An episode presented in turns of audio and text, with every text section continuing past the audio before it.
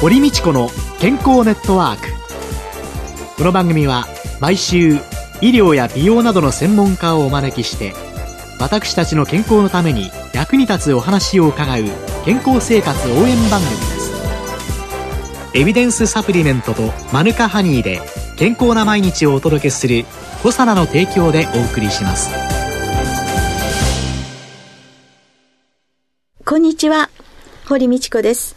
今月はよん週にわたって山王メディカルセンター女性医療センター長で国際医療福祉大学教授の太田博明さんをゲストに迎えて、女性の疾患と健康管理についてお話を伺っています。太田先生、よろしくお願いいたします、はい、よろしくお願いいたします。女性と骨粗鬆症っていうんですかね、まあ、骨がスカスカになるから骨折をしたりするこの骨粗鬆症との関係について少し教えていただけますか。はい、女性ホルモンが骨作りにも関係するんですね。ですから、はい、思春期にいわゆる初経を迎えてエストロゲンが急激に出だすと、そうすると骨の量も増えてくるんですね。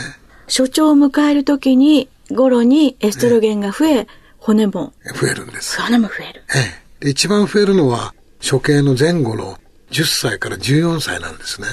まあ初経がだいたいじゅうにさいぐらいですから。それと未来イメージなんですけど、更年期で女性ホルモンが下がってくると、はい、骨の量が減ってくるんですね。それはなぜ起きるかっていうと、はい、その時代の女性ホルモンは骨の吸収って言いまして、骨の溶け出しを促進しちゃうんですね。そうすると、はい、骨はやはり脆くなってくる。そういうことですね。それからもう一つ今、女性ホルモンは酸化ストレスを抑えてるっていう、そういう話があるんですね。酸化ストレスにさらされるとどうなるかっていうと、はい、骨芽細胞って骨作りの細胞の機能が悪くなる。じゃあ骨って、まあね、あの聞いてらっしゃる方にしてみると、ね、一生変わらないでドーンとできちゃったら、ね、もうそんで終わりよっていうふうに思ってらっしゃる方もいらっしゃるかもしれませんけれども、新陳代謝があるんですね。はい、で血液なんかと同じです。古い骨が壊れて、はい、新しい骨に入れ替わってくると。で、このエストロゲンというのは、先に教えていただいたのは、その古い骨を壊すというか、そういうところの中で壊しやすく。過度に壊さないっていう。過度に壊さない。ある程度壊さないと、新陳代謝が起き、起きませんよね。はい。そして、新しいのを作るのも、このエストロゲンには。そうなんですね。はい。で、それも、なくなってくる。ええ、いわゆるエストロゲンが枯渇すると、酸化ストレスが高まるんですね。はい、更新するんですね。はい。そうすると、骨芽細胞のダメージを受けて、はい、骨作りの細胞の方まで影響を受けると。あ、じゃあ、新しい骨もできなくなる。そうですね。という、それが結局、骨が弱くなってくる。そういうことですね。で、骨が壊されていく過程っていうのは、に、さんしゅうかんで壊れるんですね。で、に、さんかげつかけて壊れた骨を新しい骨に入れ替えてくると。に、さんしゅうかんかけて古い骨を削っていくわけですね。はい。で、その削ったところに、酸とか酵素が出てくるんで、はい、そこに骨芽細胞が集まってきて、はい、で新しい骨作りが始まるんですね。はい、それがに、さんかげつかかるんです、ね。に、さんかげつかかってしまう。はい、ということは、どう考えても、うん、きちんとできてない時っていうのが。それは順次こう、いろんな ブイブイ で、少しずつ入れ替わってくるわけだから、はい、ぽっかりこの道路に穴が開いちゃってるっていうわけじゃなくて、ええ、骨を壊す細胞っていうのは、道路工事のシャベルカーと思ったらいいですね。はい、で、あれで道路をほじりますよね。はい、そして、あと、ローラーで、アスファルトを作っていきますよね。はい、それが骨作りの骨芽細胞です。はい。ええ、そうすると、まあ、その骨芽細胞にも影響し、うん、それから、シャベルカーにも影響するのが、エストロゲン。ええ、で、それが少なくなるから弱くなり、っていうので、女性の方が圧倒的に骨粗鬆症が、ええ、そういうことですね。多いということですね。ええ、あの、だいたいごじゅっさい以上の女性だと、にじゅうよんパーセント ぐらいですかね。で、男性だと よんパーセント ぐらいですから、ろくばいぐらい女性の方が骨粗鬆症の罹患者が多いと。よにんにひとり。そうですね。が骨粗鬆症。ええ。ただ、これも年のせいじゃないんで、ええ、はちじゅっさいになっても骨粗鬆症にならない方が、やはり よんじゅっパーセント ぐらいいるんですね。この個体差っていうのは？実はこれは遺伝が結構あるんですね。ななわりぐらい遺伝するんですね。あ、ななわりぐらいは遺伝。ええ、じゃあ骨折した家庭の、ええ、骨粗鬆症だった家庭の、ええ、背中がガシって曲がっちゃったような家系の人たちっていうのは、えっと、早めにやっぱり手立てをしなくちゃいけない。若い年代のお孫さんがいるならば、骨の貯金を若い時代に作らせないといけないですね。はい。先生、一番最初に骨が最もこう増えていくっていうのは、ね、じゅっさいからじゅうよんさいぐらいっていうふうに教えていただいたんですけれども、はい、この時にうんとカルシウムとって骨あるしとくといいんですか？そうですね。えっと、やっぱり日常生活の栄養の摂取、はい、カルシウム、ビタミン、はいビタミンも ディー とか ケー とか、はいまあ、いろんな種類、あのビタミン ビー も重要だと思います。ああで良質のタンパクをちゃんと。タンパク質と。骨の材料はやっぱりタンパク質ですから。でもこの時代って一番細くて綺麗で痛い時期なんですよ、えー、先生、えー。ダイエットで。そうですね。だからだいたいじゅうはっさいぐらいでピークになるんですね。だからそこまではダイエットはやっぱりあんまり芳しくないですね。体を作って、骨をちゃんと作って、それから脂肪を取って筋肉をつけるとか、そういうことを考えていかないといけないんじゃないかと思います。じゅうはっさいぐらいまでに食事でそのタンパク質やいろいろなビタミンやミネラル、そういうものを取っていないと、結局骨としての貯金が少ないから、月経が終わった後、生理が終わった後、閉経後に骨が脆くなるのが早い。早くなる。そうですね。貯金が少ないんで、閉経の前後から支出が増えてくるわけですよね。はい、そうすると貯蓄高がなくなりますから、すぐ骨粗しょう症になります。家族ぐるみで取り組むっていうんですか、骨の健康に取り組むっていうのは非常に重要だと思います。はい、それから今ちょっとあれだったんですけど、栄養のことだけお話したんですけど、はい、運動がやっぱり大事なんですね。中学時代が重要なんですね。で、運動の種類としては、重力がかかるようなハイインパクトな運動っていうんですか、例えばバスケットボールだとか、はい、それから新体操、機械体操、はい、それからダンスなんかもいいんですね。じゅう代にやった方が、ね、だからクラブ活動で例えばバスケットボールをやるとか、はい、バレーボールをやるとか、そういう人たちの骨の量が多いっていうのが今までの研究で分かってきてます。それは骨に重力をかけるというか圧力をかけるというか、そういう運動がいいという過重刺激っていうんですか、はい、メカニカルストレスなんですね、はい、それによって骨の細胞が活発になるんですね。じゃあどんどん縄跳びしたりっていうのは、ね、あ、いいですね。いいと思います。バスケットできない人は縄跳びでもいい、えーえー、縄跳びでもいいと思います。体重かけて、自分の体重がやっぱりこうかかるってものがやっぱりいいんですね、はい、中学時代でもやっぱりさんじゅっキロだとかよんじゅっキロありますよね、はい、その自分の体重を感じながらの運動がやっぱりいいんです。あの、私ぐらいの年になったらどうなんでしょう。増やすのはなかなか難しいと思うんですね。できない。もうこれ以上減らないようにする。そういうことですね。ということなんです。えー、じゃあこれ以上減らないためのアドバイスを。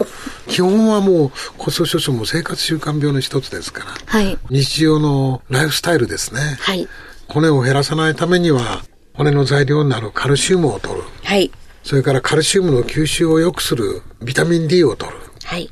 で、ビタミン ディー のはちわりは紫外線でできるんですね。皮膚で。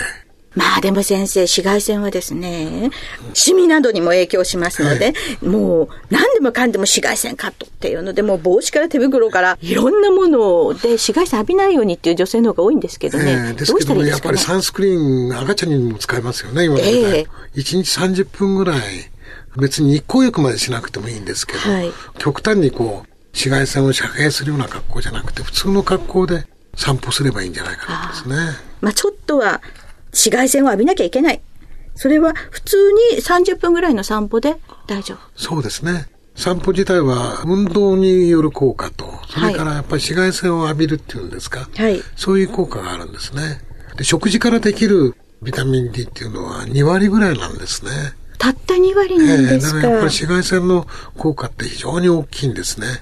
それとあとカルシウムのやっぱり沈着を良くするビタミン ケー ですね。ビタミン ケー っていうと、うん、納豆とか、はい、レタスなんかも結構グリーンの色の強いレタスだったらサニーレタスですかね、ああいうもんだと結構ビタミン ケー が多いと言われてます。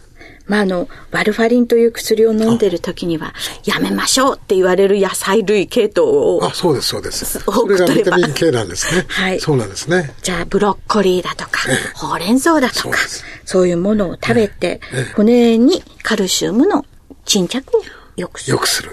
骨の健康が守れば他の生活習慣病も守ることになりますから。というのは来週伺いたいと思います、はいはい、今週のゲストは山王メディカルセンター女性医療センター長で国際医療福祉大学教授の太田裕明さんでした。来週もよろしくお願いいたします、はい、ありがとうございました。健康な毎日を送るために気をつけていることはありますか？自分の健康は自分で守る時代です。